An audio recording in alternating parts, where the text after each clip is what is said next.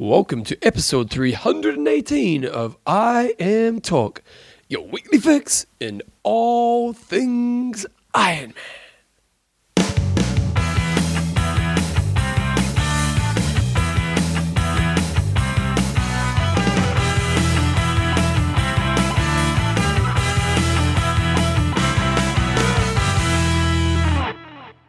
Righto team, welcome along to episode 318 of IMTalk with Coach John Newsom and Bevan James Eyles. How you going, mate? I'm very good. And you?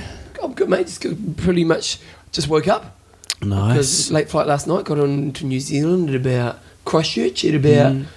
well, about midnight. Yeah, the late night flights, the cheapies from Aussie. You know, cheapies from the GC. It was pretty cool. Anyway, um, IMTalk is proudly brought to you by, Coffeesofhawaii.com, could do with one of those right now, actually, to be honest. Athlinks.com, Social networking for endurance athletes. and Extreme Uh, Endurance. your lactic buffer. There we go. There we go. That's, all, that's all I'm giving you. In this week's show, we've got some news. It's a bit of a traditional show, really, isn't it? Uh, we've got news. We've got an age group of the week. We've got a website of the week. Coach's Corner. What's that on? A little bit about um, optimistic thinking. Mhm. So I did a course last week, and uh, this was just a, a, one of the topics, and Bevan's got some thoughts on that as well. Yeah. Um, and then we also have questions and answers at the end. Okay, so first of all, news. And in news this week, well, we had a piece on Andrew. How do you say his name? I think it was Stark Starkowitz, I think. Okay. Yeah, we'll. And uh, last week we had him, uh, you know, all the talk last week was how he spent four months in jail and blah, blah, blah. And we kind of, we, well, you know what? I, could, we kind of did our piece on it. We read our piece, his piece. Yeah, but I guess we only got one side of the story. Um, when that, so this was the guy Andrew Starkowitz who had a crash and rode into somebody in the Abu Dhabi triathlon earlier in the year, and then he had all sorts of issues uh, getting out of the country. So we basically read his blog post that he did last week, and uh, or he did a little while ago, and our interpretation of it was that he'd been in jail for five months, and uh, and it was horrific, and the uh, the Triathlete magazine online have got a, a much more balanced um, interpretation of what actually happened, and it appears he only had one night in jail. Um, but the big issue was that he couldn't get out of the country. They took his passport off him, um, and the race organisers it seems were extremely. Um, trying to be as, as helpful as they possibly could. They offered to put him up in a hotel. They offered to um, help with legal um, legal assistance, and uh, and really were trying to go out of their way to to try to resolve the situation. So last week it, it sounded horrific, and while it's still five months of his life that he essentially was stuck and trapped. But was it? Was it only six weeks? When you read the article, I got the impression it was only six weeks he was there. okay. I could be wrong, but I was reading the article before, and I got the impression that actually he wasn't there for that long. anyway, so I think the main thing was we, we probably jumped the gun a bit and didn't get both sides of the story. Um, and it sounds like still it still sounds pretty rough that um, that what happened. But um, that sounds like the race organisers did everything they could to try to help him out. But when you're dealing with the legal side of things, and sometimes things take a little while to sort of get get rolling. So if you want to check it out, go to uh, Triathlon magazine and um, and you can read an article that's got comments both from Andrew and also from the race organisers, and it gives a more of a balanced view. And um, I'll yeah, put a link to that on www.talk.me. I thought we'd put the second piece of news about Heather Wurtele in because we've got quite a few emails about that. okay. Yeah, so so give us a goss on that one. So Heather Wurtele last week we, we discussed she was uh, rolling in first place at Ironman Coeur d'Alene and then she had a mechanical and uh, uh, yeah I, I couldn't quite figure it out because it seemed like she was still right in contention off the bike. Yes, she lost um, a bit of time to the eventual winner Meredith Kessler, but it seemed like she was in second place and then sort of just dropped off the radar on the run. So I wasn't sure quite what was going on. you? I was just watching a bit of text updates and stuff, and as it transpired, she she got uh, another one. Another one of the pro athletes actually gave her their bike because they were having a shocker of a day, and she rode that bike into transition, and it was uh, about a million sizes too small because Heather Wurtele was quite a big, tall unit, and um, and so she finished the bike and went on and did the run. She'd been told she'd been given given a penalty. I think during the run she was told that she was going to be disqualified, but she was saying that she wanted to just carry on, and she had appealed the decision at the end. Um, and the, the, the, at the end of the day, they said if you don't pull off, you know, there's going to be more consequences. You could face a, a ban after the race, and so I think at some stage, fairly late in the course, she finally. Um, Like literally like 40 k's into it. yeah, she basically pulled the pin and um, and didn't finish the race because she was worried about the sanctions after the race. So, I guess the, the, the, what it brings up is you know um, outside assistance. You obviously can't get any outside assistance from non-competitors, but as we've seen here, you can't get any assistance whatsoever from other athletes in the race. So whether we think that's right or wrong, that is the rules, and she did break the rules, and so they were just so- upholding them. Well, when I was reading her, uh, her piece about it, her argument was that they- they don't actually have that in their rules. They don't say that you can't take assistance from people within the race. They just say you can't take outside assistance from people outside the race. And so her argument was that, you know, you are, are actually allowed to take some support from people within the race. I don't think so. Did you read all the way to the bottom? or Yeah, not? yeah, yeah. So Well, my interpretation was that you can't get any assistance from anybody in the race, um, and there's there is slightly differing rules um, between WTC and ITU, um, and it depends where in the world you might be racing and which rules they are adopting. Um, so, well, I, th- I think a number of people, and they may have posted on that, that, that story there, is what about Chrissie Wellington when she got uh, given the, the gas canister from Rebecca Keat um, when she had that puncture? Outside assistance, she went on to win the race. Yeah. Um, so it's a tricky one. yeah, Um, because that's the exact same situation, really, isn't it? it's exactly the same. Yeah, well, it's not exactly the same, but it's But it's you're getting outside from, assistance. yeah, yeah. Where's So- the line, isn't it? Hmm. Um, I totally agree with not getting outside assistance from um, people not involved in the race, but people within the race. Um, I don't know.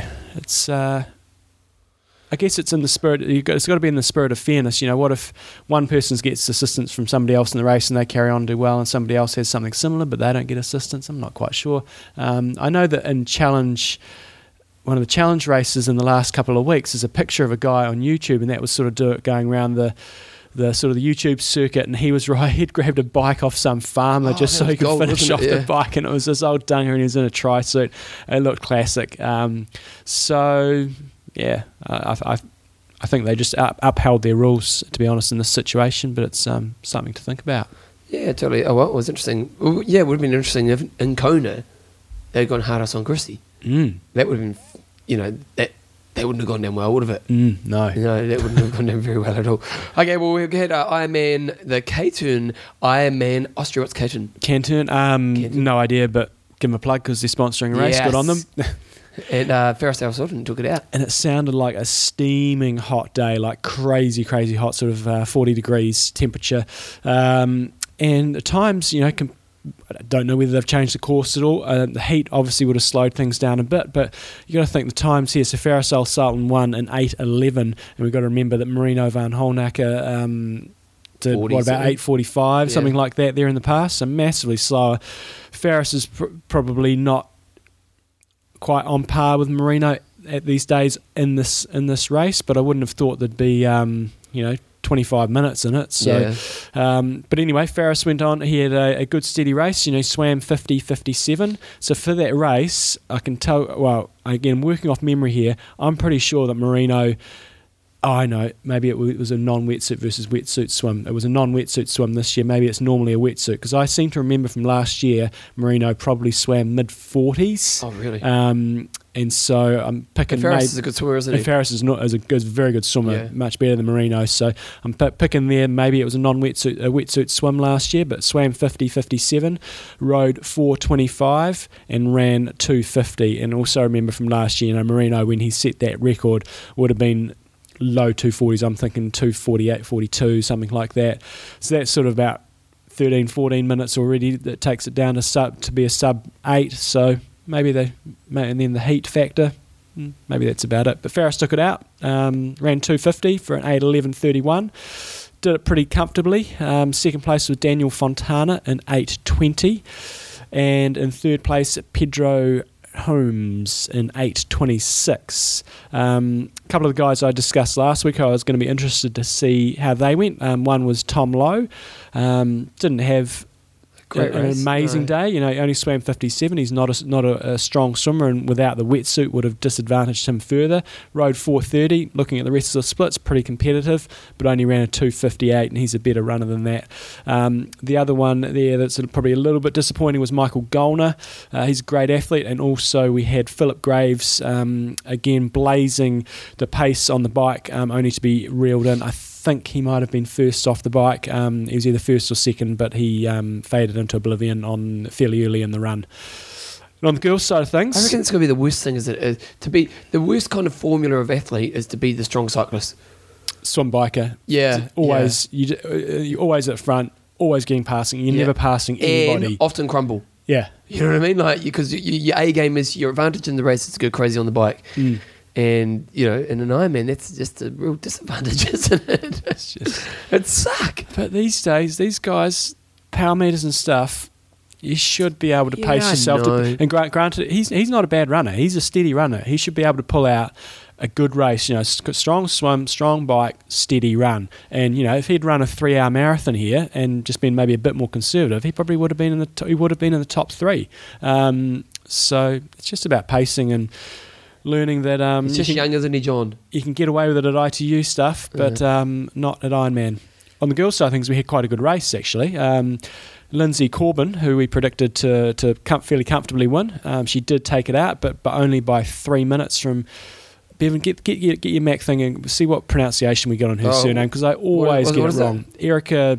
Sh- Isn't it Ch- ch- Showmore? Well, you see, this is why I'm asking. I'm asking the Mac a question. Well, no, because it's you've done it. It's a. It's not, okay. Give me two seconds. Okay, so anyway, Linsey Corbin took the race out. She swam 59.18, so all these times, uh, remember, non-wetsuits, so a bit slower than normal. She rode 4.54. Okay, I'm ready. Are you ready? Here it comes. Somewhere. Erica Solmore. Okay, there you go. The Max says it must be true. Exactly. Uh, Linsey Corbin ran 3.11 for a 9.09. So, again, on this course, it's a fairly slow time. Um, there's been girls that have easily gone under under nine hours on this course. So, you can put a bit down to the wetsuit, put a bit down to the heat, and you can put a bit down to maybe the rock stars weren't there this time. Erica Oh, oh. Was in second place. um, she actually swam 57, so she's normally a, a, a fairly weak swimmer. She's a duathlete by nature from, from a long time back, so she was one of the leading girls out of the swim. Uh, She rode five hours, um, and then she ran 309, so she lost it on the bike. Uh, I think she lost it in the second half of the bike when Linsey Corbin sort of pulled away a bit for a 912, but still good for her to get a get a second at a, a nine man race. And third place we had Michaela Rudolph in big gap back to third in nine forty four. Well, we also had the. Uh, oh, first age groupers. Sorry, got oh. to give love to the first age groupers. First female age grouper by the look of it was Elizabeth Gruber. She did nine fifty seven, and she was in two four fifth place out of the females. And the first male was Alexander. His, his, his name came up a bit funny on, on the internet. Must have some some fraction in there. a A quarter of a man. Fruth- Alexander Fruthworth, I think it is, from Austria, who did 8.53. Oh, Finished 13th place overall. Nice work. Oh, so we had a big event last week in the UK, the Outlaw Triathlon, and, and to be honest, we get a lot of feedback on this race. And Tim Hemming, Hemming, sorry, sent through one. Oh, geez, I'll, I'll I think he must be busy because he did this race and he's going on to play Wimbledon this week. Hasn't he retired from Wimbledon? That's probably why he did this race. Ah, yes. Maybe Yeah. he's just commentating this yeah, year. it probably is. Yeah. You can, you can sit down and commentate. He'll be Yeah, right. yeah. But he's just saying, uh, pretty great race. Superb British event in Nottingham uh, with top organisation from the team led by Ian Hamilton. Everyone looking for a UK event or a non Ironman event should definitely give this one a go. It was super windy on the bike and the run, making it a tough day despite being a flat course. Won by the infamous GB ITU triathlete. He won. Eddie Harry. He of six month ban for wrestling. Uh, is it Gomez? Gomez, in yeah. last year's Euros. Harry Wiltshire in a 907. Uh, he said we may want to check there. Was 906.16. Uh, who led out of the water and was first off the bike. Credit him for running the marathon, which was as far as he had ever ran, given he was training for a sole goal of the Brownlees domestique. So he should get some kudos for taking up this challenge at such short notice. Nice touch um, from his swim sponsors, Hub, to put in a cash incentive for him to be first out of the water.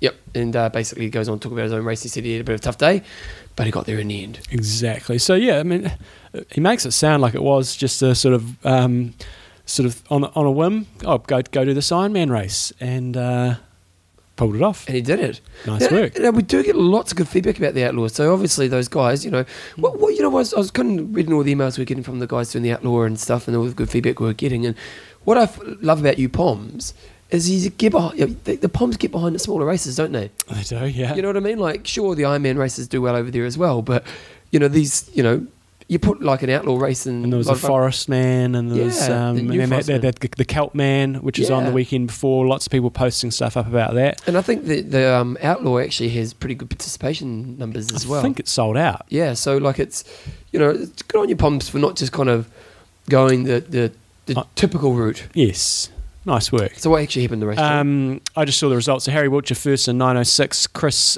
Goodfellow second in 9.11, so it was fairly close racing. Nathan Bradford in third in 9.26.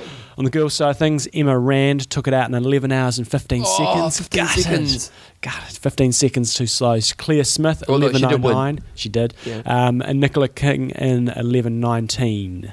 nice, good work. Okay, we also Dartmouth. I don't know. Do you want to check, check and see if there's any results on that? Oh, I Couldn't- hate their couldn't see any. website. It's got music and stuff oh, playing. I hate websites that talk at you and give you music, and I couldn't figure out where to turn it off. So my suggestion of um, of us having some live music on IMTalk when people open it up is not a good one. No, no, No. definitely not. No. No. Um, let's have a look at results. Anyway. I'll, I'll start talking about uh, Challenge Roth coming up this weekend. We've actually, it's kind of a funny weekend. You've got Challenge Roth, which is the ETU Championships, and on the same day, or the same weekend, I'm not sure if they're on the same day, but you've got uh, Ironman Frankfurt as well, which is the Ironman European Championships. so Ah, you've kind really? of got these two things going on on the same day. so who's the champion? Maybe they should have a one versus one race at the end. They Exactly. did that years ago, didn't they, with Reid and De, De Boom? They I think did you're it right. man on man, Yeah. 70.3, I think it was. Yeah, I think you're right. Yeah. Um, so at Challenge Roth, um, you've got Cam Brown, you've got um, Timo Bracht, and that's really the you know the highlight story of the race is, is those two going head to head. Uh, You've also got some other good athletes there that will be really chipping away if those guys aren't on form. Um, James Cunnama, you know he's got a really good pedigree and, and, and won some big races, and Mike Aigroz um, from from Switzerland. Old Thorsten's rate, uh, ratings, he has got um, Timo Bracht expected to come in in 805 and Cam Brown in 8010. And then he's actually got a guy called Jens Pedersen Bach to come in at 820 and Mike Aigroz come in at 826 and James Cunnama to be down in sixth place. I'm predicting that I, I, I think Cam Brown might have a bit too much racing in his legs for this one. It's been an interesting year for Cam Brown because traditionally Cam does I'm in New Zealand, he'll do a Germany race. Mm. Well, he normally just does Germany, doesn't he? And then, you know, waits till Kona. It seems like now he's going, let's just make money. Oh yeah, I think so because he did um, Melbourne. Yep. and Which was obviously because of New Zealand. yeah. He he went and did uh, Cairns. Cairns. He also did a, a long distance race in um, Koh Samui where he um, blew up. Uh, he's obviously had Ironman New Zealand seventy point three, and yeah, it, wouldn't it? uh, he was third Yep, because right. Marino won it. Some Aussie guy got second, I think, and he was third. Yep. Uh, so I don't know. I think if he was fresh, I'd, I'd be putting my money on him. But I think that because I think it's going to be a one-on-one race, he's not going to. They're both similar sort of swimmers. I don't think he's going to get gapped too much in the swim. Um, so it'd just be interesting to see. But I think Timo Bracht probably a bit fresher. He might have the bacon on him there. Um, on the girls' side of things, uh, we have It's good, good female field, isn't it? we have we have You've got Rachel have- Joyce, you've got Belinda Granger, Rachel Joyce is going to crush them all. Gina Crawford, Yeah. Rebecca Keat. Um, and you got Sonia Sonia Tusick, um, who's predicted to come in third place in 909. And we've actually got Michelle Bremner, who's a New Zealander. I don't know much about her, but she is predicted to come in fourth ahead of Gina in a 914. How does that happen? Because if you have some bad races, um, your time blows out. Uh, And if you're a bit of a journey person, not a journey person, but if you've started out um, and you sort of slowly, progressively work your way forward, then the stats don't play in your favour. But I think Thorsten's thought about that, and I think it's you know only sort of sure qualified he a, a certain period. guy knows how to think. But um, yeah, and uh, so that's the story. Rachel Joyce is, is really is probably the clear favourite there, and uh, it should be a good race for, for second, third, and fourth though. Well, John, Yes, I've got something to add. yes, Epic Dart- Dartmouth, yes. third place at check.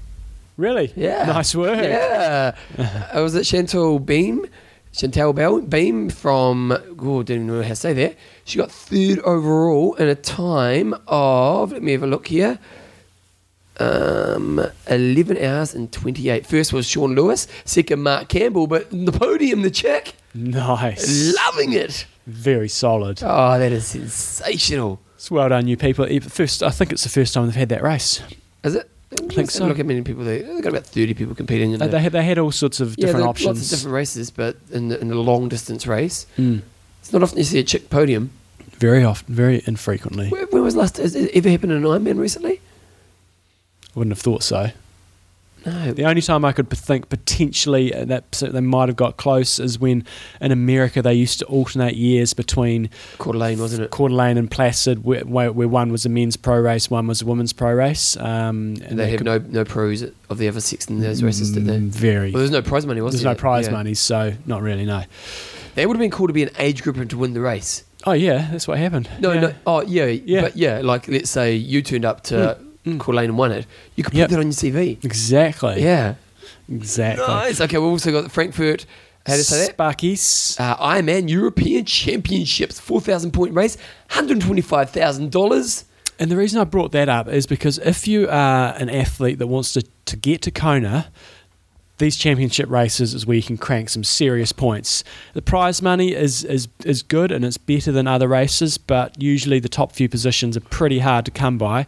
But points wise, so if you get seventh um, at this at, at a championship race, uh, you'd get 2,080 points, which is the equivalent of winning um, most other Ironman races. Or if you go to a smaller Ironman race, you only get you know thousand points.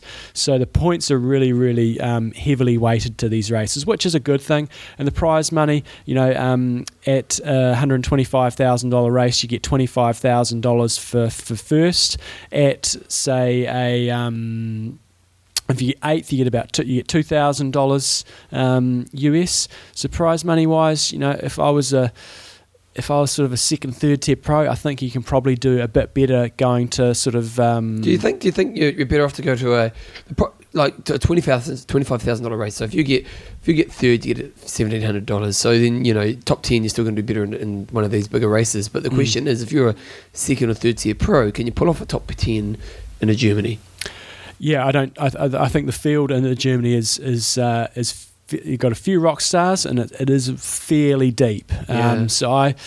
Again, I haven't got this. Thorsten, maybe you can go do some statistical analysis on this, but I would be picking if I was cherry picking races and trying to make as much money as I could, and if I was only sort of say a, I don't know, an 840-ish sort of 830, 840-ish sort of athlete on a, on a um, reasonably fast course, I think you'd probably do better by cherry picking and looking at $50,000 races and $75,000 races um, than necessarily going to these big ones. But points-wise, you're better off to go to the championship races and uh, you can crank some serious points.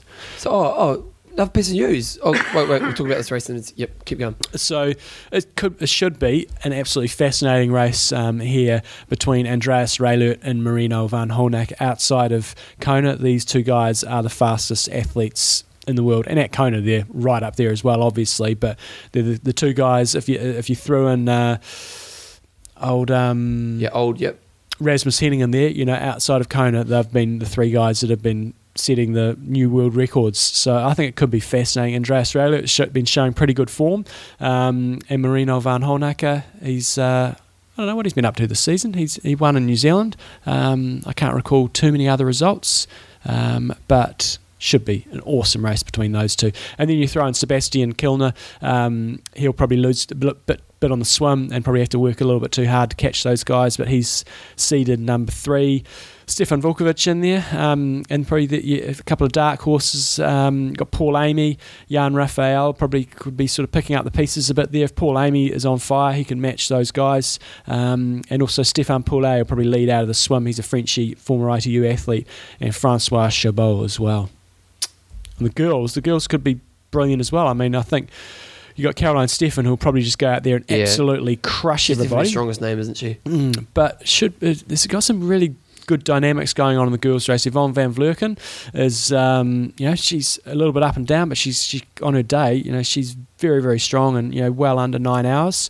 But um, Heather Wurtele, who we talked about earlier on, you know, she's decided, I guess, she wants to get to Kona, um, and she needs points, and she's obviously in good shape um, based off Coeur d'Alene. Um, so she's just rocking over there and. Um, you know, Get some points, probably, get some yeah. points and some money. I guess the other name that I'm interested to see how goes she goes over there is Nikki Buddy, Butterfield. Now she won um, Abu Dhabi uh, earlier in the year, so I don't know if she's done the Ironmans or not, but she could be someone who could uh, mix up the podium a little bit as well. And you've also got Fernanda Keller, still going, still racing as a pro. Um, she's in the mix as well. Okay, John. Well, there's another piece of news that we haven't really talked about, and it's Mm. Chris Lieto is not doing the Kona. Well, I don't think that. I mean, I, I, I didn't mean, mean I did mean to bring this up last week, but he hasn't got an Ironman under his record, and you've got to have a decent finishing Ironman to get enough points. So Yeah. um, I, I was going to bring that up last week. We did Coeur d'Alene, but he had to pull out. yeah, Yeah, and, and he's had injuries all year, and he's just saying that unfortunately the, he's got an, he's got an Achilles problem. So, and it's just he's he said that he probably shouldn't have done Panama. and he shouldn't have done Kona seventy point three. Yeah. He was staying at the same hotel as us at the Maunalani, and uh, we saw him hobbling around after the race. Oh, really? And, uh, he was hobbling big time. But he is looking at doing the seventy point three world champs. Right. So, Good luck with that.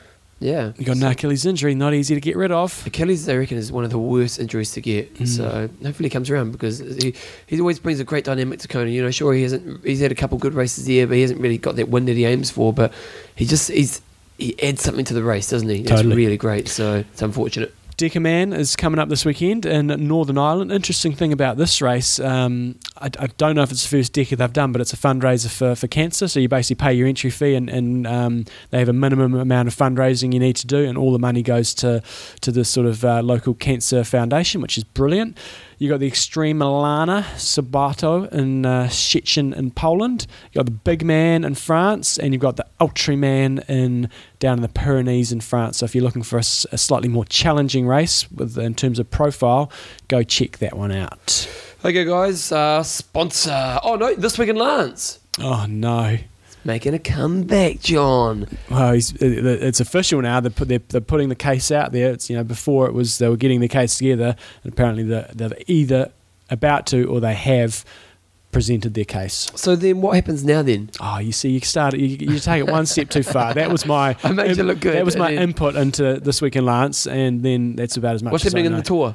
The tour. I haven't watched today's stage. Yesterday was a brilliant stage. Um, so they had the prologue and then the first stage, and it was in France. It was around Liège, which is uh, a very, very traditional cycling area. And they had this brilliant finish where it was, it was about two and a half k, pretty full on climb, and uh, there was all sorts of shenanigans going on before they get to the climb, just positioning themselves, and it was uh, a good finish. Although the guy that won was a wheel sucking bastard. He just sat on he just, he just sat on Cancellara's wheel and uh, and then sprinted him over the line. So um, Well, that's, that's the way you win Someone called races. it wise. Yeah, no, that's the way, that's the way you win races. It's cycling racing, isn't it? Totally, but um, Who's going to win it? Because they're talking two man race, aren't they? yeah, I, I, if if I was a gambling man, I'd probably go on Cadel Evans. Wiggins is talking himself up, but Yeah, well, Cadel Evans has been there, done that. been here, done that. Okay, John, this week in Lance, Mm-hmm. He's making a comeback to Tour de France. No. Right. We're going to email through from Lyndon Box, and Lyndon Box is a bit of a smart man. So he's got, first of all, love your show. Uh, my name is Lyndon Box from Jacksonville, Florida, and I listen to your podcast regularly. Aside from being a triathlete, I'm a cardiologist at the University of Florida in Jacksonville, which puts puts next level, John. It's just a little bit above us, just a little bit. I often hear people making the argument of everyone was doping, so it was a level playing field. This is, however, a naive view of how drugs work. In general, drugs have a predictable effects. Have predictable effects. However, we frequently see significant variant in how individuals respond to a drug. The most obvious example of this would be the side effect. Less well known is the, the, to the general public is that the positive effects also may vary. For example, when I treat people with blood pressure, I often see a wide range of redu- reduction in the MMG, I mean HG. There are a multitude of reasons for this, but a significant factor is the patient's unique psych- physiological profile. We do all we do not all have any res- oh, sorry we do not have any research on performance enhancing in drugs and how they work for different people. You can imagine why this is because it's so it would be controversial res- um, research. However, I would imagine it is also true of PEDs that you will see a var- variety of responses. Uh, the take-home point is that not, if everyone is on PEDs, is that It's not a pers- level playing field. yeah, it's still not that they're getting the most of their abilities. So just sad situation and uh, more reason to battle doping. Mm. So there's who I still think everybody was on drugs in those eras, um, but I Oh, totally agree. you have no proof. I have no proof, but uh, I totally agree that you know we've we've we've done studies here in Christchurch, like one With time drugs. No, um, yeah, I took lots of drugs all the way through my career. That's why you And- bet Peter Reid, eh? Exactly. uh, he was on drugs as well, but he just he, Oh, he, he, allegedly, he, allegedly. he wasn't responding as well as I responded. Ah. Um, but for example, we did uh, some study on um, uh, hypoxic altitude training, and um, What do you think of that? um, well, the the it didn't you know the, the the blood research showed that it didn't really do bugger all for me. Um, and the same thing applies for when people go to altitude. You know, some people are good responders, some are not. So you, you, you- you're totally right. It it still didn't make it a level playing field when everybody was on drugs, but um, they still were. What, what did work for you, John?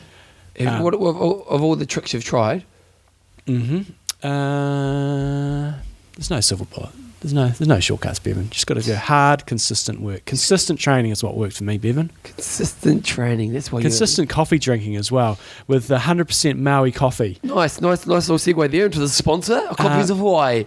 And I've got, I'm thinking, Bevan, uh, not this year because we're, we're sorted for this year, but one year I've got to go over to Maui because I've never been there. People talk up Maui, and uh, so it's a marvelous place to go to. We need to. We, what we need to do is we need to have a holiday at the end of this trip. We work so hard. Well, that's what I'm doing after um, the camp. We're getting the wives coming over after Oh, after that's Epic camp permission to do it two years in a row. And uh, but you're totally right. We need to do something afterwards at some stage. You, Coffees of Hawaii. Um, you can get Maui coffee on there. They've got three brands of Maui coffee. 100% Maui mocha. Um, they've got Pohaku o Ko Anapalala, Nice, something like that. nailed it. And they've got the same one in Peaberry. and that one that I couldn't pronounce is 100% Maui red Catuai Arabica bean, coffee beans, custom roasted at our. God, I haven't done my peas on this no, one. No, neither. Kualapatua plantation with Molokai's interpretation. A medium roast coaxes out a subtle Maui attitude. Balanced with hints of spice, this coffee is the lightest roast we offer. There you go. So if you're after a light roast, this is the one to go for. So check it all out, coffeesofhawaii.com. They've got lots of different varieties, so you don't need to be getting the same sort all the time. And one of those varieties is the Maui. There you go. I don't think that's how they say it. There you But go. hey, the Mac says it. It must be true. So 100% Maui coffee. Go to coffeesofhawaii.com. If you want the promo codes, go to imtalk.me. And I've got a uh, fact. Okay, fire away with coffee fact. Came from Stuart Menery, aka I mean via Asker Jinken You, you can throp. Yeah. yeah, yeah. Who's Asker? Sorry. Who's Asker? Is he? Is He's a nutritionist and he was advised like Chrissie Wellington, um, Haile Gebrselassie, very smart guy. Um, We've had him on the show, haven't we? No, we haven't. I've tried to get him Oh. on the show, didn't get any reply. Come on, Asker. He, he now works for Gatorade, um, Oh. sort of their, I guess, their lead researcher at, at Gatorade, I think it is. So there you go. well, Asker obviously heard that we need some facts. Right. And then Stuart said it to us because Asker's saying moderate coffee drinkers were at 11% lower risk of heart failure. Okay. So there you go. Moderate amount of coffee, John.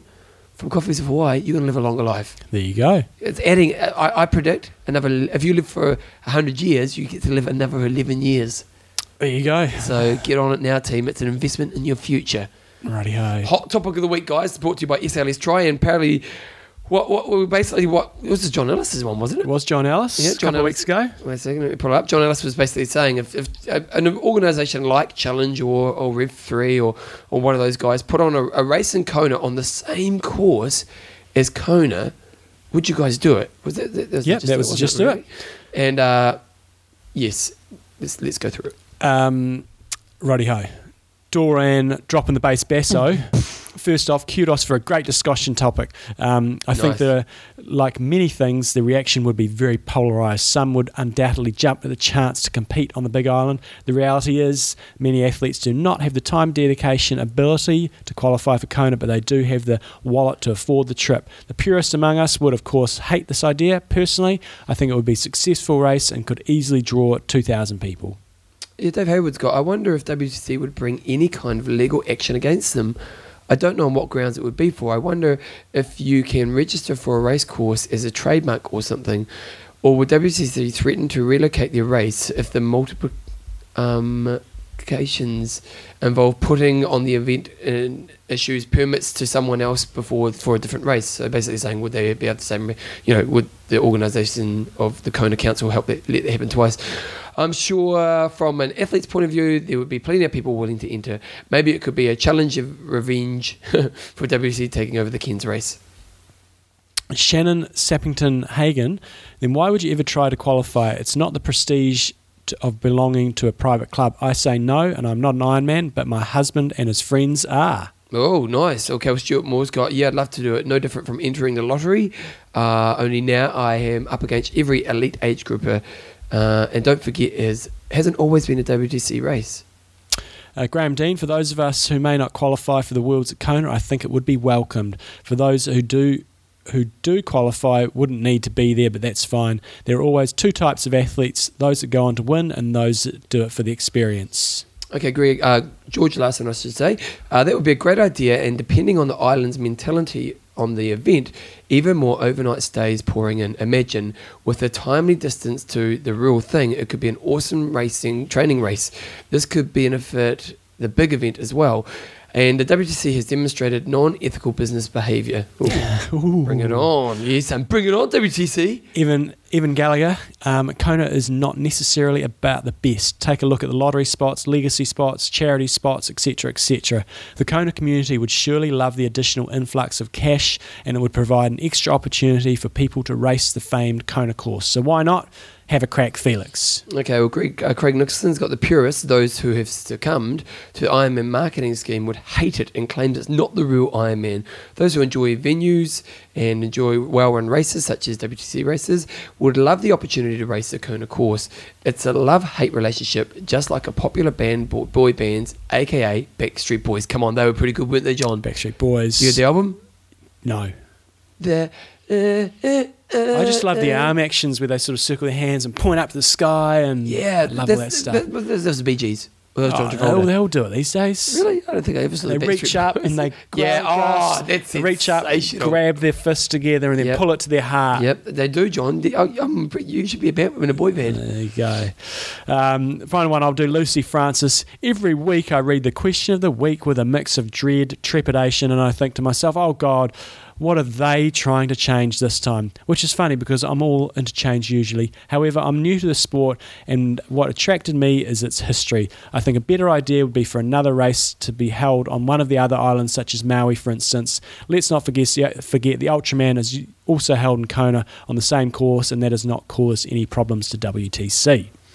I think McVee's just basically got. Uh, if you don't do a WTC race and you're not an Ironman, trademark. If you want to do an iron distance race on your own time, same thing. It's about being part of something bigger, history. So, mm. John, your thoughts? What about your thoughts, Bevan? Well, I would think it would be really fascinating if another person did that. Like, let's say Challenge Put on, but they also put a million dollar prize money on there. You know, like that. That would be right. fascinating. But that's the different discussion, really. Um, I could see why people would want to do it. Totally. And um, and why they want to tick that box. Mm. But I wonder if when you turned up, it wouldn't feel the same. Oh, I, have got no doubt it wouldn't feel the oh, same. Yeah, I know, but I wonder yeah. even just deep within yourself. Hmm. You know, like the because the thing about Kona is if you uh, like sure the history and all the rest of it, but the, it's actually turning up and the pros being there. Mm. It's turning up and you've got all the top guys there and the hoo ha around the race and and it's a process of qualifying um, as yeah. well for a lot of people. I've made it. Yeah, and so I, I wonder if while it does seem like a pretty cool idea for those people who may would never get to Kona to do the race, there's definitely probably a market that would kind of you know justify having that oh. race there. I wonder if even when you did the race, you kind of go uh, at the end of it. Yeah, th- there's definitely a market out there for it because there's people that they're just not going to qualify. I yep. guess these days with the legacy system, that that is they've almost protected themselves against this. If you do enough Ironmans, you can come and do this well, race. Well, they haven't. Day. They haven't because that's only for people who are willing to do ten Ironmans or eight, whatever it is. It's twelve, isn't it? So who have ever done twelve Ironmans?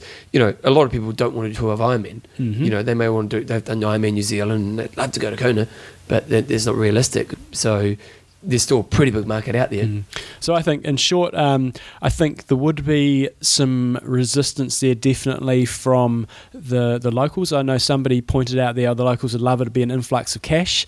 I think the feeling there is is um, business, some of the business owners and stuff would, would like it, but I think the locals, the general population, they actually You know, it's a it's a big big inconvenience for them to have Iron Man in town. I know that it's good for the economy. Oh, the phone's ringing. All the phones ring, but uh, it's a big inconvenience from the whole town. Basically, shuts down. You can't get anything done while you're there. So I think business leaders would like it, but they may then get a bit of resistance from WTC.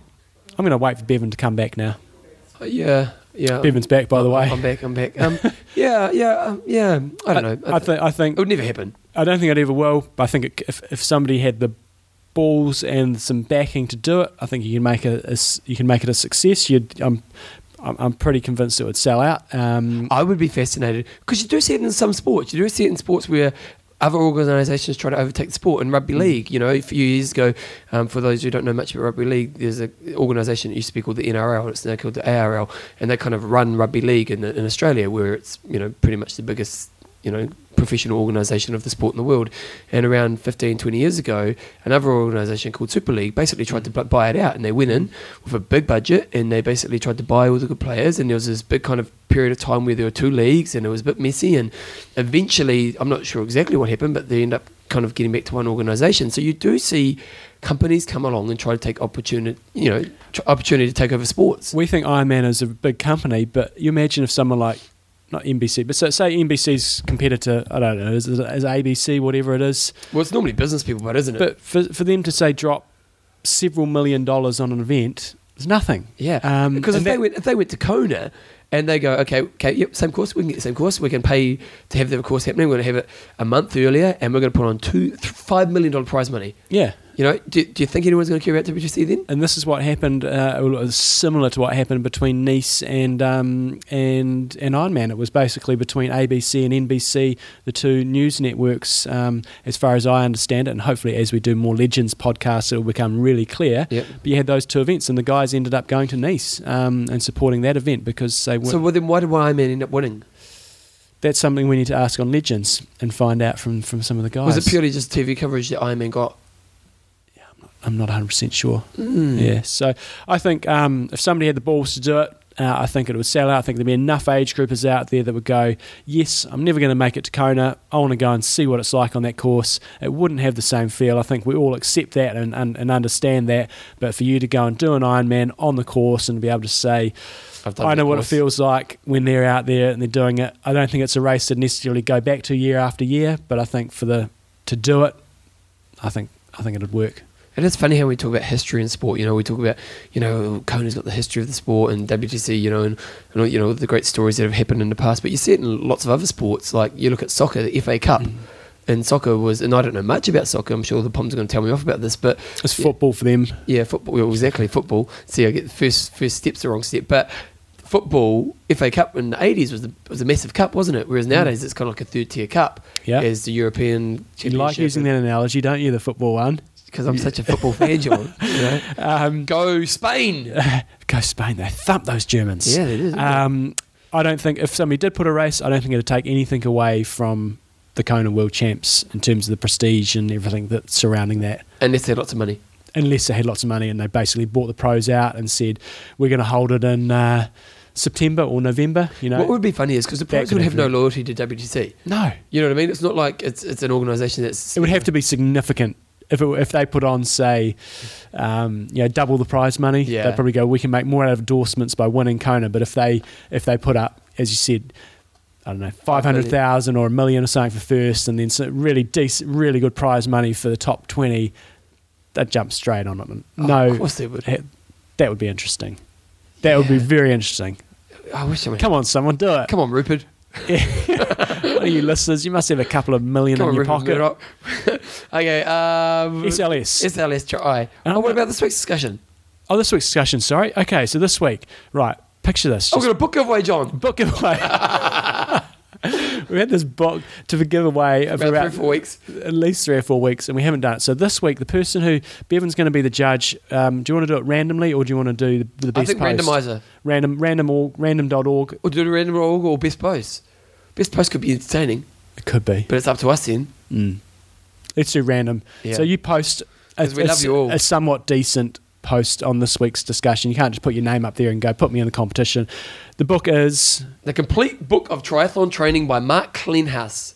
There you go. Did I say his name? I think so. I've heard him on the show before. He's the guy who does Ultra. He's done like a billion Ironman, and he's, I have to say, it's a bloody beautiful book. yeah. He's like, it's it's um, Oh, Rhodesy's on the front cover. Rhodesy, Chrissy, and uh, Brownlee? Brownlee, and he's like the production of it Is is just amazing. What I just thought I saw. No, it wasn't. I thought I saw Yvonne Van Vlerken in the white suit on the back page. in the bath? yeah. um, but just uh, and I I think it's it's it's designed at kind of the more new triathlete, and it's kind of covering everything that you need to know in regards to racing and stuff like this. It's, it's Good Christmas present. Oh, and the production quality is just so so great. And so, um, if you are looking for someone who's it's, he's called it the Encyclopedia of Triathlon, and it's basically kind of giving you tips on everything that you need to know about being a triathlete. So, um, really great book, and you can go to his website. And Bevan will put a link for that on the on uh, Yeah, on imtalk.me. I'll, I'll find that while we're actually doing this bit here, and I'm sure we'll have a link to it there. But you probably get it on Amazon and stuff like that. It's been produced by Meyer and Meyer Sports. So, So for this week's topic, just picture this: you, you've, you, you're watching an Ironman race, um, or an Iron distance race, or perhaps almost any race, any race where you've got a partner, a really good friend, um, and this is their A race for the season. They're all trained up for it. They're pretty amped. They've had a good build up. They come across the finish line and they've had a pretty average day. They haven't exploded. They haven't so just had a complete meltdown, but they've only maybe just met their sort of sea level goal. What do you say to them when they come across the finish line? oh, oh, I'd have to talk about this one right now Yeah. because I know you'd be a hard ass. Yeah, it's a. Come on, yeah, it's a crap day. Pull your socks up. Hard. Get on to the next That's one. the thing with my running business. You know, you like when you like cross, we had like sixty people running, and so you know, like you're gonna have some people who are to have great days, and you got Mm. people who, are, you know, okay, and then you're going to have those people, and you're kind of you are dealing with all the different emotions of different people at different times. It's, it's, it's Mm. So I'm re- I'm interested in again. It's not the people that have the explosions because they know they crossed the line and they've just exploded for whatever reason. It's the people that had these expectations and they raced as hard as they could, didn't necessarily blow up, but just didn't meet what they were getting, hoping to get out of this day, out of their day. So I think it could be an interesting one. Um, remember, bullet points are good people. Okay, Um, just quickly, ironmate.co.uk There you for, go. for the complete book of triathlon training. And Hot Topic is brought to you by SLS Tri. And I did note um, in some news this week that they've partnered up with the HITS Triathlon Series. And we haven't had massive amounts of feedback on HITS. So I'm going to be interested to see what, what SLS um, have to say about that. I'm going to get in touch with Sebastian around that and sort of what their plans are for the future. Looks like it's here to stay. And obviously, um, SLS have partnered up with them. Um, so we'll get the inside goss on that. And the other thing, if you want to, you know, buying clothing, sometimes you people want to try on before they buy. If you go to slstri.com, they've got a list of all their dealers um, on there. If you're in the States, there's, there's a lot of dealers on there. If you're out, outside of the States, not so many. Um, but if you are in the States, you want to check it out, go to slstri.com and they've got a dealers button there, tells them all the places you can sell. And the other product that we get consistently really good feedback on is their socks. They're only 60 bucks to get their compression socks. If you use the code IMTalk, you get a nice healthy discount on that. Um, so go on there, you click on compression, and then they've got their socks or their calf calf um, covers. Uh, so go check those out at slstri.com. That's amazing. Thing. I, I was over in Gold Coast this weekend. They had the Gold Coast Marathon. Took a few runners over, and I was amazed at how many people don't have them in the marathon. Mm. You know what I mean? Like an tri- Ironman, it's, it's, it's stock standard nowadays, isn't it? Everyone's got their, tri- their calf socks on at least. They've hit that market. They've hit the try market really, Yeah, really well. And, in the marathon, jeepers, I saw you know occasional pair, but it was Mm. really interesting that not many people wear them There's, there's, the stigma has been removed in triathlon because you now. you finally accepted it, didn't you? did. Once John Newsom said actually they're okay, because you were anti, weren't you? I was uh, you were anti. I can show you on the old yeah on the on the bell curve. I was certainly somewhere in the middle. middle, low, middle. But he's he's changed. And once John Newsom changed, everyone's like, oh, I can do it. Exactly. That's how you roll. Okay, I'm gonna put some music on.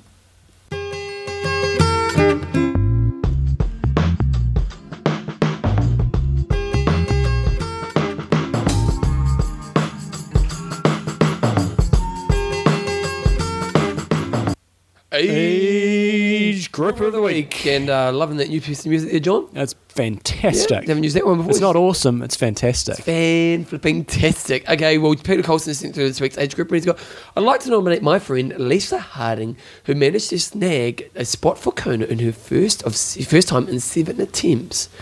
Um, doing an 11:38 Ironman. Winner of our age group um, from Kiwi Robin Guthrie by 17 minutes. It's a crushing victory, 17 minutes. Yes, she was also 26 overall female finisher. Not bad when she was racing in the 40 to 45 age group.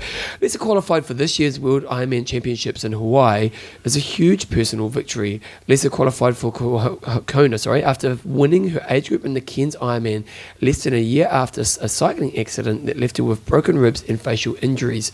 That's the worst of cycling accidents, isn't it? It's the face. Oh, yes. You Can't- know- you can't mess with the face. No, mate, um, the face, man. Bugger if you can't walk or anything like that, or if you've well, got broken shoulder grow bone. back, you know. Yeah. Well, don't grow back, but you know, maybe they do. They grow back. Uh, she went across to Busselton Ironman in Western Australia and had to pull out two kilometres into the swim as a result of her injuries from the cycling accident. Ironman Melbourne was her first Ironman back. That was a rebuilding that deck of cards. It was about getting out there and just really enjoying the sport that she loves. Lisa loves, is loved by everyone, and she comes in contact with, and she comes in contact with, and is super generous with her time to others. She even made local news with her try Kona qualification.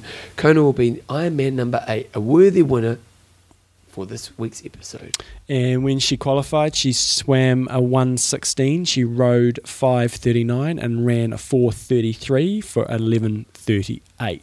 It's pretty awesome, mate. I love it when the person who's been doing Ironman for a few years, you know, is kind of gets that Kona slot. Yeah, and, and uh, in such convincing fashion because, as I said, 17 minutes, 40 to 45 age group, females, pretty competitive. Um, yeah. 17 minutes. That's that's that's that's a solid. What's solid your victory. biggest victory ever, John? I wouldn't have a clue. I did a race in um, did a couple of races once. I did one in India and In uh, India? yeah, That and- big triathlon mecca. Well, I, the way I pictured it was there was prize money on the line, Yeah. and I was living in Hong Kong at the time. Some people I call it cherry picking, but Yeah, I, I could I could fly over there, go to India, never been there before, Yep. see a little bit of it, and Did you um, like India? it was pretty different. Yeah. Um, I've got plenty of stories from another day on that one. Uh, but go and do a race in a totally different place, win enough prize money to pay for everything, and come out on top, Sneeze.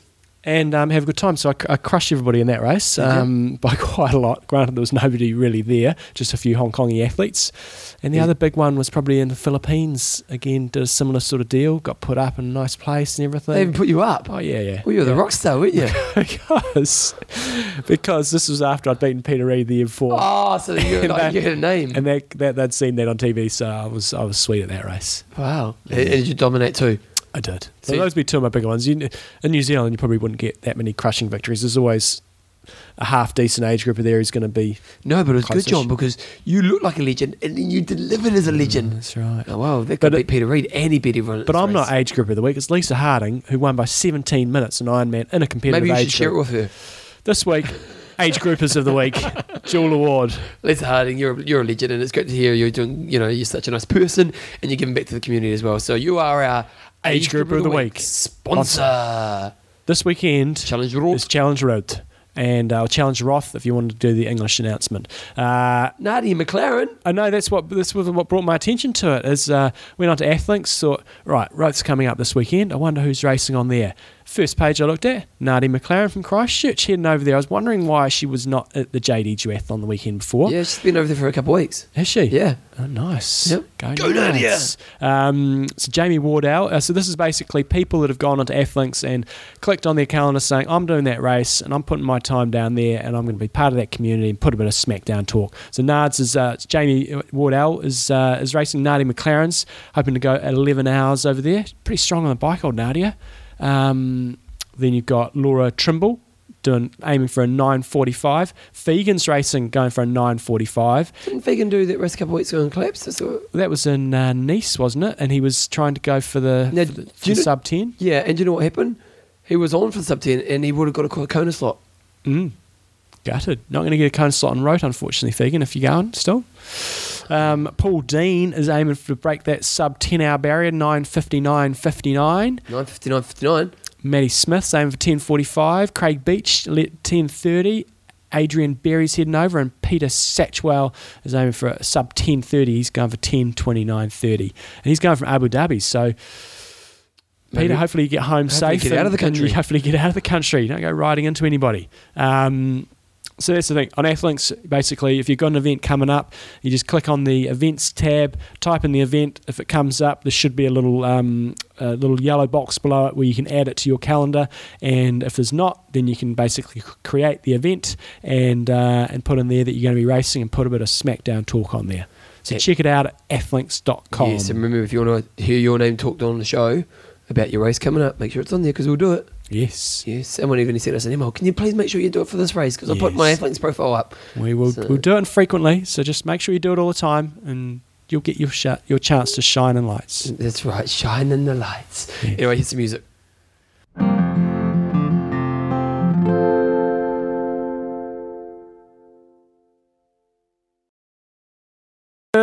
Corner, brought to you by TrainingPeaks.com. What's that? What do you mean? It was, it was like you're doing the intro, but then you kind of brought the, the, the plug into the intro. It's okay. Training Peaks uh, are good friends of the show. Yeah, yeah to- totally. But you normally go, coach's corner, and then you kind of have a break, and then you, but you kind of, you kind of, you were stuck in mid lane, weren't you? making it nice and smooth. Well, I'll- Making it nice and you wasn't that smooth. So last week we had to wrap the show up um, fairly hastily, and we had to do an early recording because I had to run off and, and go on a little uh, coaching course I was on for a couple of days, and um, it was around sort of leadership. And but part of the course we sort of looked at that I thought might be worthwhile sharing with you guys was a bit we did on, around optimism. And Bevan and I were talking before we started the show. Well, actually, John, funny this. you say this because my last podcast is on the subject. So Oh, there you go. listen to fitness behavior. forget this section. Yeah, just go and listen to yeah. Bevan's. Um, and a, a lot of it um, rung home for me. It's it's things that I, that I try to talk about anyway with athletes and try to to get them incorporating it into their race plans and into sort of daily regimes. But it just sort of put it all together and pulled it together in one place. A one nice place. package. A nice package. So I'm going to try John's to got a nice package. yeah, uh, and so it's, it's optimism, and there's obviously the opposite of that is, is pessimism, and and trying to minimise um, sort of the pessimistic thought cycle. And uh, so I'm going to try to explain a couple of diagrams that I've got in front of me that sort of explain the cycle of optimism. And so you got to think of uh, four circles with, in, in a sort of circular motion with an arrows joining them up. Doing well, mate. We'll see if this works. well. So, optimistic thinking promotes persistence, and that's one thing that that that I you know we can all think right. you've got to have a positive attitude. You've got to go out there and be really positive all the way through the race. Um, but if you don't practice these things and practice them a lot, you're not going to be any good at them. We all spend huge amounts of time training our bodies to be in fantastic shape, but we spend very little time um, training our minds to be ready for when the going gets tough. And we all know that an Ironman performance is, uh, you know, I don't want to put a percentage figure on it, but a big part of it is obviously physical condition, but a big part of it is your mental condition. And when the going gets tough, the mental side of things um, needs to kick in. You know, how often have we seen people in races where they have uh, fallen to pieces at some stage on the run, but yet in the final three, four, five Ks, they might be able to pick it up. Yep. Maybe that maybe they've got their nutrition back on track, but maybe it's their thought processing that has, has gone askew somewhere there, and they've sort of thrown in the towel a bit, and then they finally think, right, I've just got to get going for this Well, I, I think single a lot of us, especially in Ironman, you know, you get to the end of the race and you, a lot of times you can look back and go, oh, if I'd only pushed a little bit harder. Mhm. And learning what that next level is is, is, is, a, is a mental game as well. totally. Yeah. So optimistic thinking promotes um, persistence. Persistence develops resilience, and you've Cool. got to be extremely resilient. And when the going gets tough in Ironman, um, resilience increases hopefulness, and hopefulness stimulates optimistic thinking. So it's really is, is a cycle.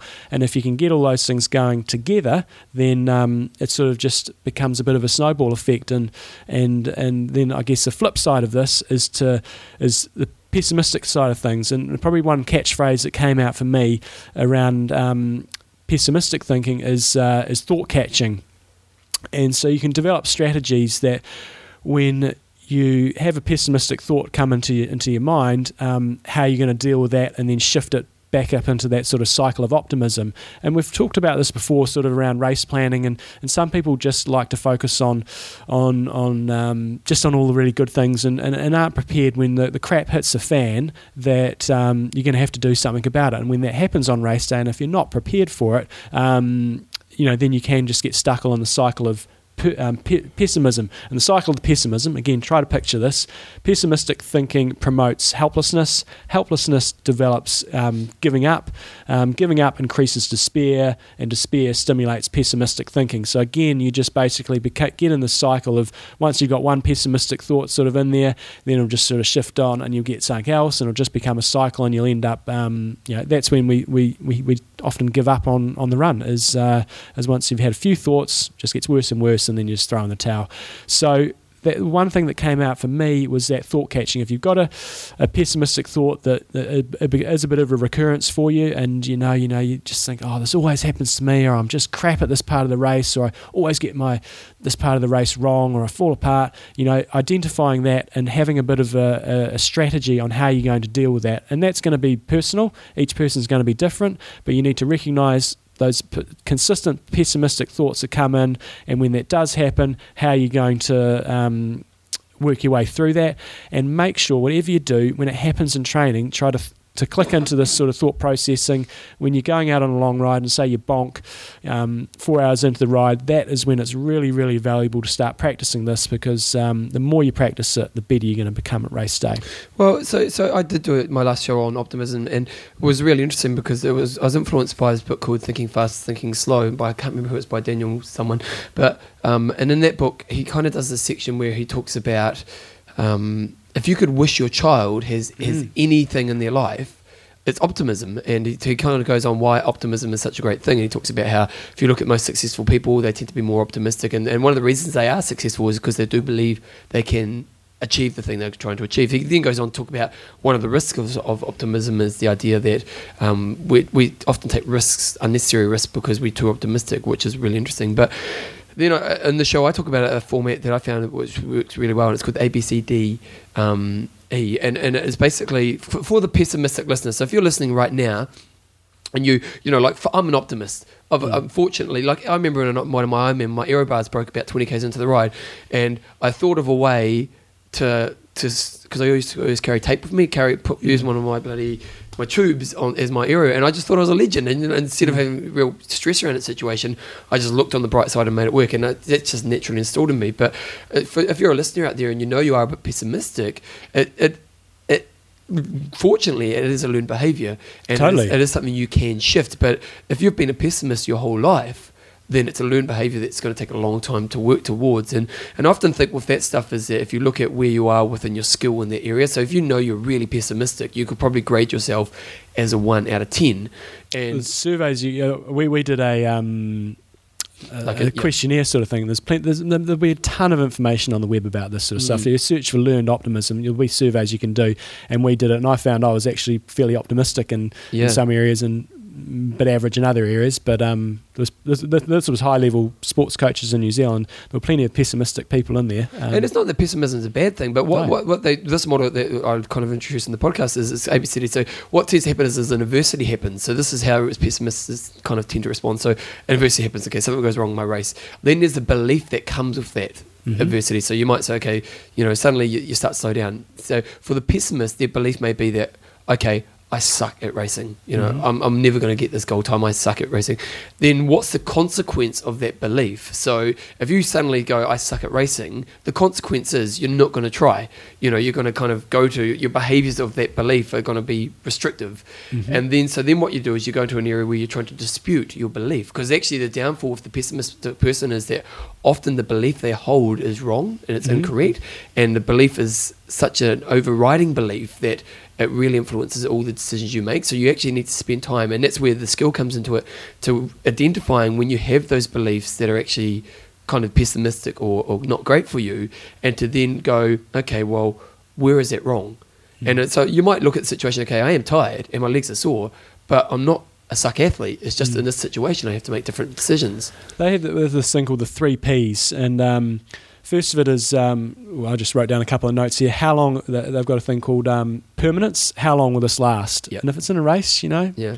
the chances are you're going through a bad patch. And that's how you can sort of catch that thought and go, okay, I'm going through a crappy patch. This is what I'm going to do, X, Y, Z. I'm going to focus on that it's probably not going to last that long.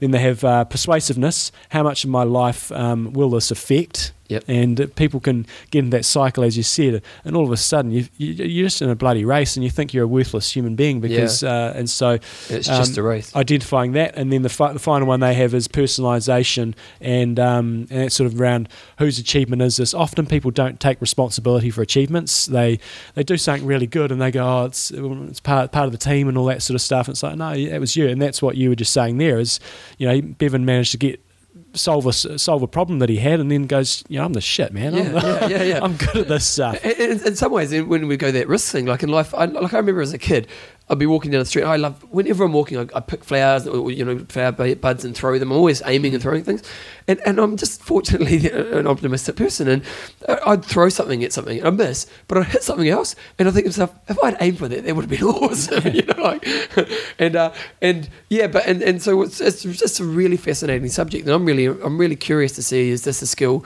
that you can develop in others and you know that you can develop. And I think the thing is if you are a pessimistic person and you're listening right now is to to realize that it, it is a learned behavior and it is something you can shift. But if you go back to that whole idea of that you're grade 1 right now that you're not going it's not going to happen straight away. But the more awareness you can create around your pessimism and then the more you can start to have strategies that come in place when you see that awareness come up then you're going to shift towards a more optimistic demeanor. And the good news is, if you are somebody who's a bit pessimistic, you're the person who's got the most scope for improving. Um, Yeah. Whereas if you're extremely optimis- optimistic, fantastic, um, there's always room for improvement. But if you're pessimistic, there's, there's plenty of uh, scope for improvement there. So I think there's two two parts here. You know, we want to be thought catching around the pessimistic behaviour side of things, and also you know promoting the optimism. Promoting, giving yourself a pat, pat on the back. If you go through an aid station and you absolutely nail it, you pick two drink bottles up, you get a sponge or something like that, and you just go, man, good stuff. You know, Well, uh, the other thing that on top of that is uh, um, I've got a client I'm working with right now. Uh, this kind of personal coaching stuff, and um, they are kind of pessimistic towards themselves. And and one thing we've been doing with them is just they have to do each night a kind of an appreciation diary. Where That's right. I had that down there, Bevan. Oh, but that's that's fine. I was only going to make a small point of that. Yeah, and, but it's it's fascinating the effect this is having on my client because they, they're saying just by stopping at the end of the day and just going looking back because you know they've always kind of been hard on themselves and they and they've kind of thought to themselves that they needed to be hard on themselves to achieve and that they're always trying to seek that kind of I need to be better. But in doing that they've always kind of fundamentally had a kind of a feeling bad about themselves because they're never really there. And um and, and and so we've been doing this appreciation diary kind of thing, and it's been it's been massive because they've been looking back at their day, and they go, actually, I've done this quite well, and then they look on to tomorrow, and, and the other thing on top of that is some research came out recently, which I was reading, which is really fascinating, and they're talking about if being hard on yourself when you make a bad decision afterwards is the right thing to do or not, and so it's kind of around this opt- optimistic kind of thinking. And what they did is they um they basically set up a situation where you're going to eat too many chocolate biscuits, and they're curious to see once you've eaten like you're meant to have two, and you kind of maybe have three or four, and then they was curious to see that if the person who had too many who was hard on themselves, who tried to be disciplined and said I need to be better and blah blah blah, would they have more chocolate biscuits? Or if you were easy on yourself, if you were to go, you know what, bugger it, I had too many chocolate biscuits, move on, Mm. what would happen? Now, the people who are hard on themselves end up having a lot more chocolate biscuits Mm. and end up feeling worse about themselves. The people who could just go, okay, I made a mistake, move on, actually went back onto you know the better path quicker. Mm. And so this this is kind of this kind of area of thinking is really kind of moving forward right now. But it's definitely an area if you are looking to develop yourself and you know it's an area you struggle with, it's definitely worth putting some time into. Mm. So I had down there as well a, a gratitude journal that was introduced to us, and just you know, Well, yeah, Makes- and it works. Like my yeah. clients really va- valuing it. for me, it's it's not something I could do all the time, but you know, it might just be little um, stages. You know, once a once a week, or just I don't know, at some level of frequency. Um, just what- appreciating you, the do you know what a good tip is? Good tip. Go hit me with. Because like I, I write a journal, so I do. I'm like I'm real anal about this kind of crap, but I write a journal every night, and my last thing is, you know, what do I my good feelings from the day, and I just write down four or five Mm. things. But a good trick is just just before you go to sleep at night, Mm. just before you go to sleep, when you turn off your light, just, just go, what did I do well today? Yeah. And just in, so it's because I think the thing is when we add processes to our life, we, there's like there's a lot of things we all know we should do, you know, that that best version of yourself does, but it's kind of more work to your day, and Mm. you know, like you know, the idea of writing a journal. For you, it's just Mm. more work, and you know, ah, you Yeah. sit down at the night. For me, I, I've been doing a journal for like 15 years, so it's a habit I have. But if just when you turn off your light at night, this the last thought you go to sleep is, okay, what did I do well today? You know, and, and then just leave your day on that, and it's an easy it's an easy process that you'll include in your day. Go somewhere else with that when you're just lying in bed, but we won't go, won't go there. What am, I, Um, what am I about to do well today? So um, hopefully th- this is a massive topic, and I just wanted to try to introduce a few things and, and really leave it to you guys where you want to take it. Um, there's a, be, I'm sure there's a ton of information on there. If you search for you know learned optimism, uh, um, there'll be there'll be heaps of that. One book that was strongly recommended. The guy said that if you read one book out of uh, every book. f- uh, is a book called Mindset. I don't have the Yeah, no, I've got it. here. Yeah, You it's got great. it? Yeah, Yeah, yep, yep. There you go. Save me a trip to Book Depository. I'll, yeah. uh, I'll grab well, no, I've got it as an audiobook. Okay, well you can buy me a um, one of those. Oh, Just an bring the audio iPod around. Okay, sweet. Yeah, yeah. I've got, I've got like 100 audiobooks. There you go. Yeah, mine's Um, great. So there we go. So this was brought to you by TrainingPeaks.com. One thing that I thought I could uh, incorporate into this in, in terms of a Training Peaks side of things is if you're on Training Peaks, on the, the right hand end of each week, there's a little area where you can set yourself some weekly goals. So um, most people can improve in the area of goal setting, um, and it can just be reminders. You know, um, so there's a little area where you can put in three three goals for for that particular week, and um, so they're not your big, you know, your big season long race particular It's goals. kind of more like objectives or targets, really, yeah, isn't it? yeah, yeah. So I just thought that would be one way where you can, uh, again, you keep keep everything in one place. You keep your training training journal and uh, training diary in there, and just pop on there and um, just put up a couple of objectives for your week. And one other area that I wanted to highlight on Training Peaks, I, I did a talk on um, Sunday around. Uh, around GPS and how to how to use GPS to incorporate that into to run pacing and how to how to use that correctly. And uh, I was talking about Training Peaks, and I just found it fantastic to, to be explaining things and understanding on Training Peaks, where you can highlight a section of a, a ride or a race and say, right, what was going on in that particular section of the race. You know, I did a four-hour ride.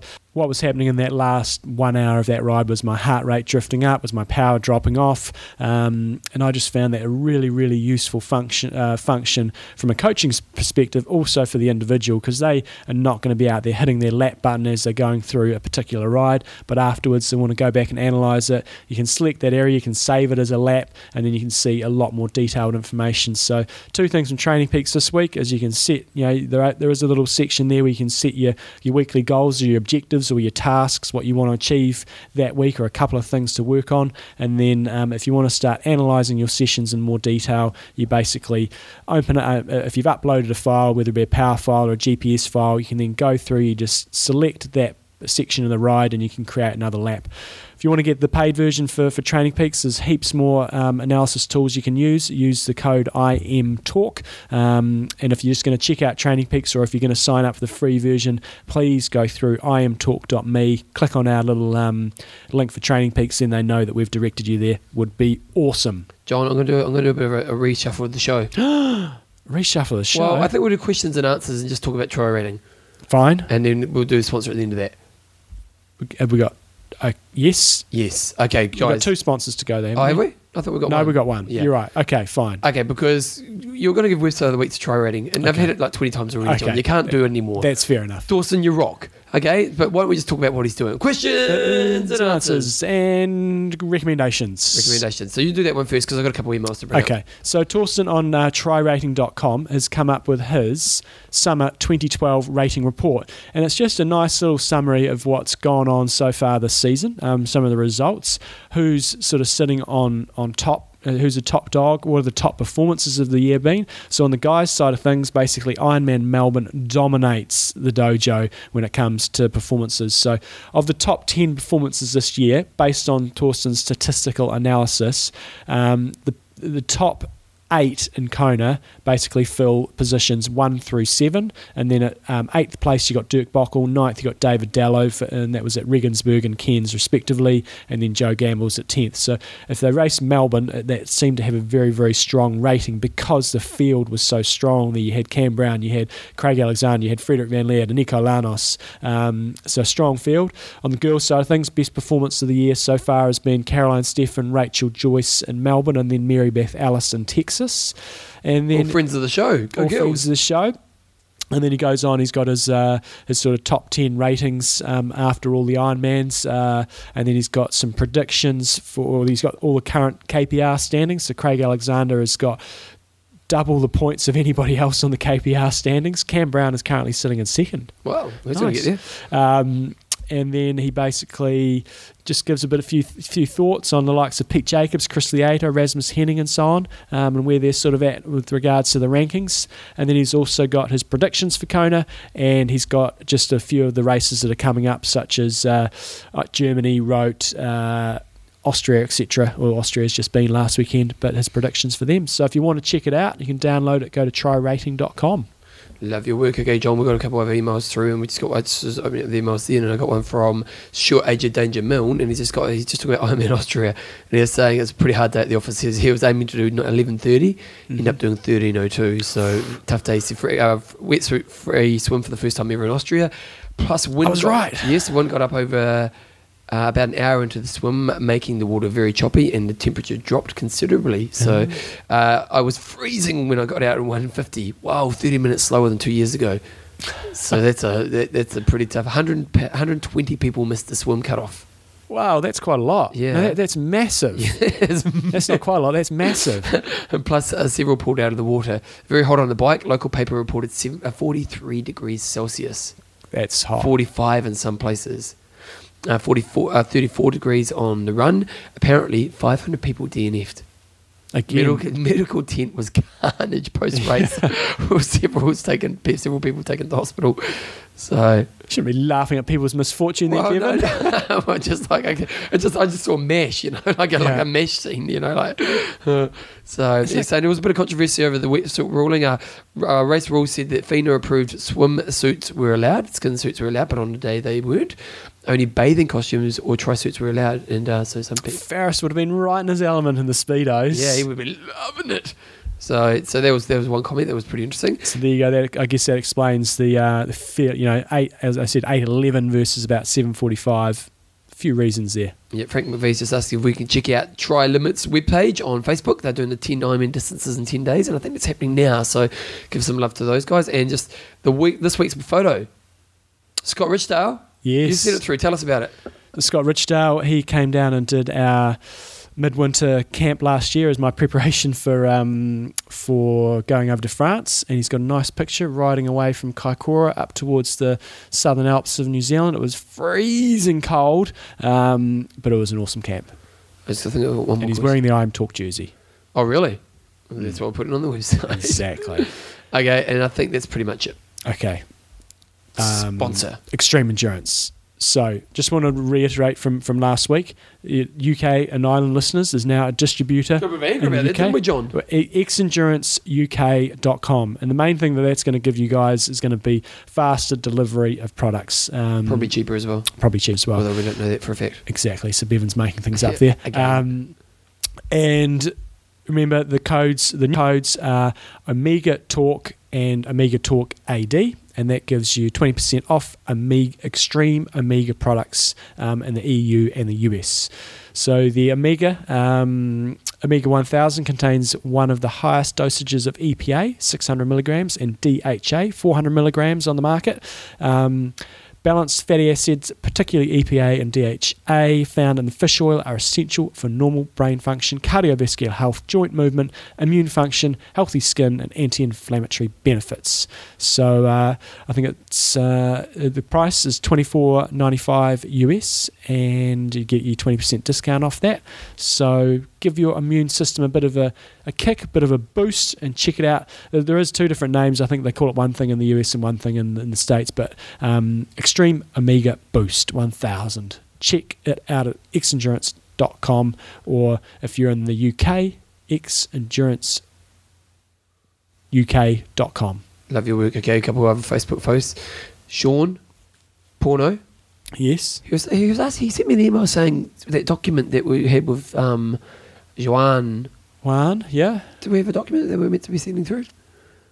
No, I don't believe so. No, I don't remember that either. I said, I don't know what you're talking about. um, the Aero helmets, Aero, you know, they're talking about on the show. It's happening at Tour de France, isn't And it? the, the Garmin, Sips- Garmin team were apparently wearing them. We broke the news, didn't we, John? We did. They listened. Richard Soares, he's saying he's talking to Crow. He said, Are you going, are going to be having an interview with the boys in Kona? He said, Definitely, absolutely. Absolutely. We're Absolutely. keeping you on that to Crowe, And uh, that was about it, really.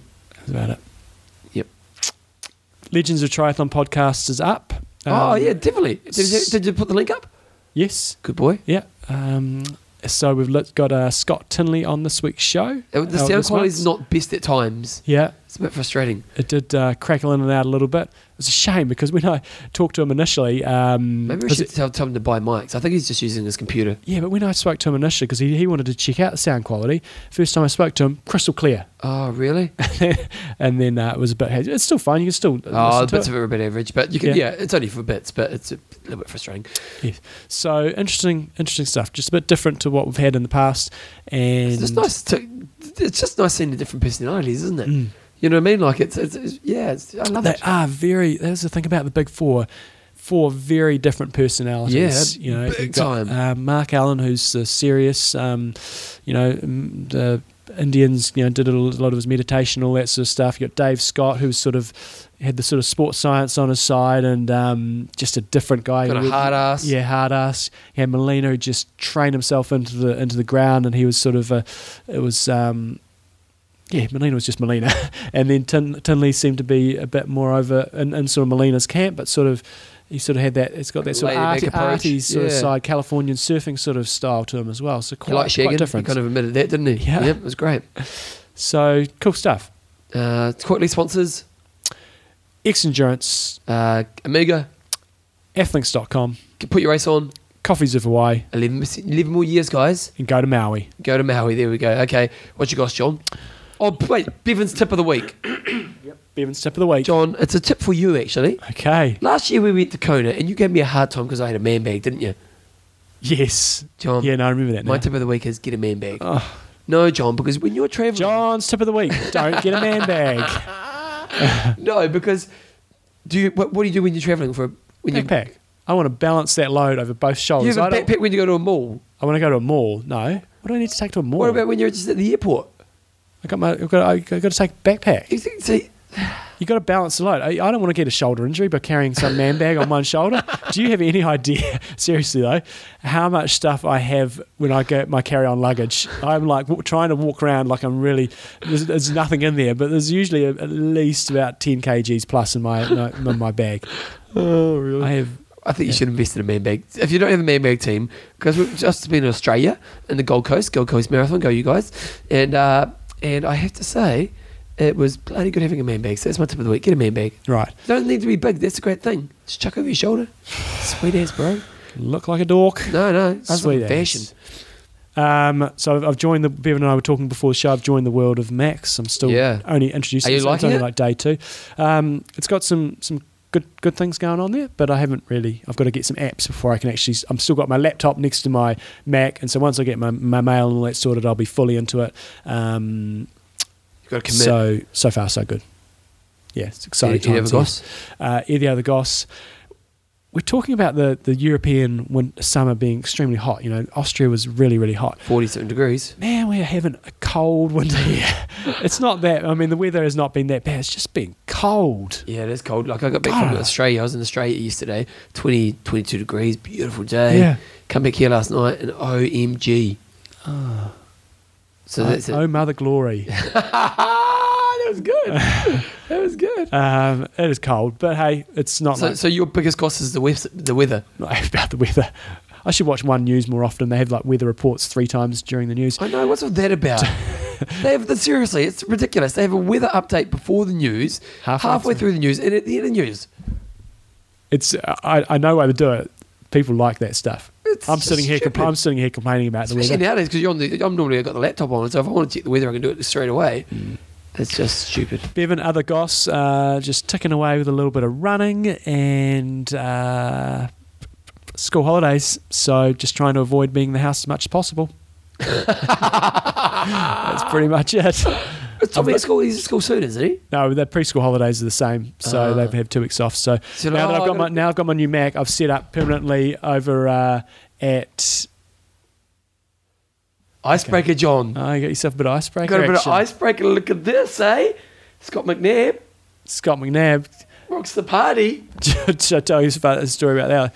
I sent Scott an email the other day because. Uh, um, Thank you, Scott I- I- McNabb. if you, if you guys seriously, icebreaker best gear in the world, is. isn't it, John? Yeah, so icebreakers Actually, it is. Support a number of the events that I do, and um, and so I sent Scott an email the other day saying, right, um, I need to get some more icebreaker stuff. Um, can you hook Can you hook the brother up with some icebreaker stuff? Because uh, uh, Belinda's telling me I need to upgrade my wardrobe.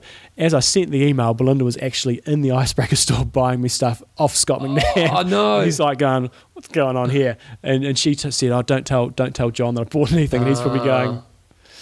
Anyway, so you got some, um, is it new icebreaker top now? Is no, it? it's not. But I've got some coming on my birth- birthday, I- which is this week. is beautiful, man. I do. I model for them. Right, Nice. I'm a nice. model, and uh, and it's beautiful, beautiful clothes. So the icebreaker team, get onto it. Seriously, Mm. Yes. good stuff. John, been Australia? You point that finger at me. Because I'm just saying, listen to me, young man. Yeah, Listen to me.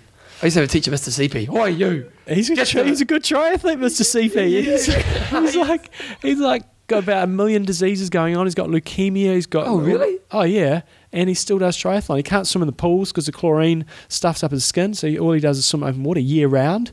Um, and he he is eighty. I'm pretty sure he's eighty. He's either Yeah, seventy pretty five. old He's now. either seventy five to seventy nine, or he's eighty. Who are you? Get to the fire. That's what he used to He'd poke you in the chest.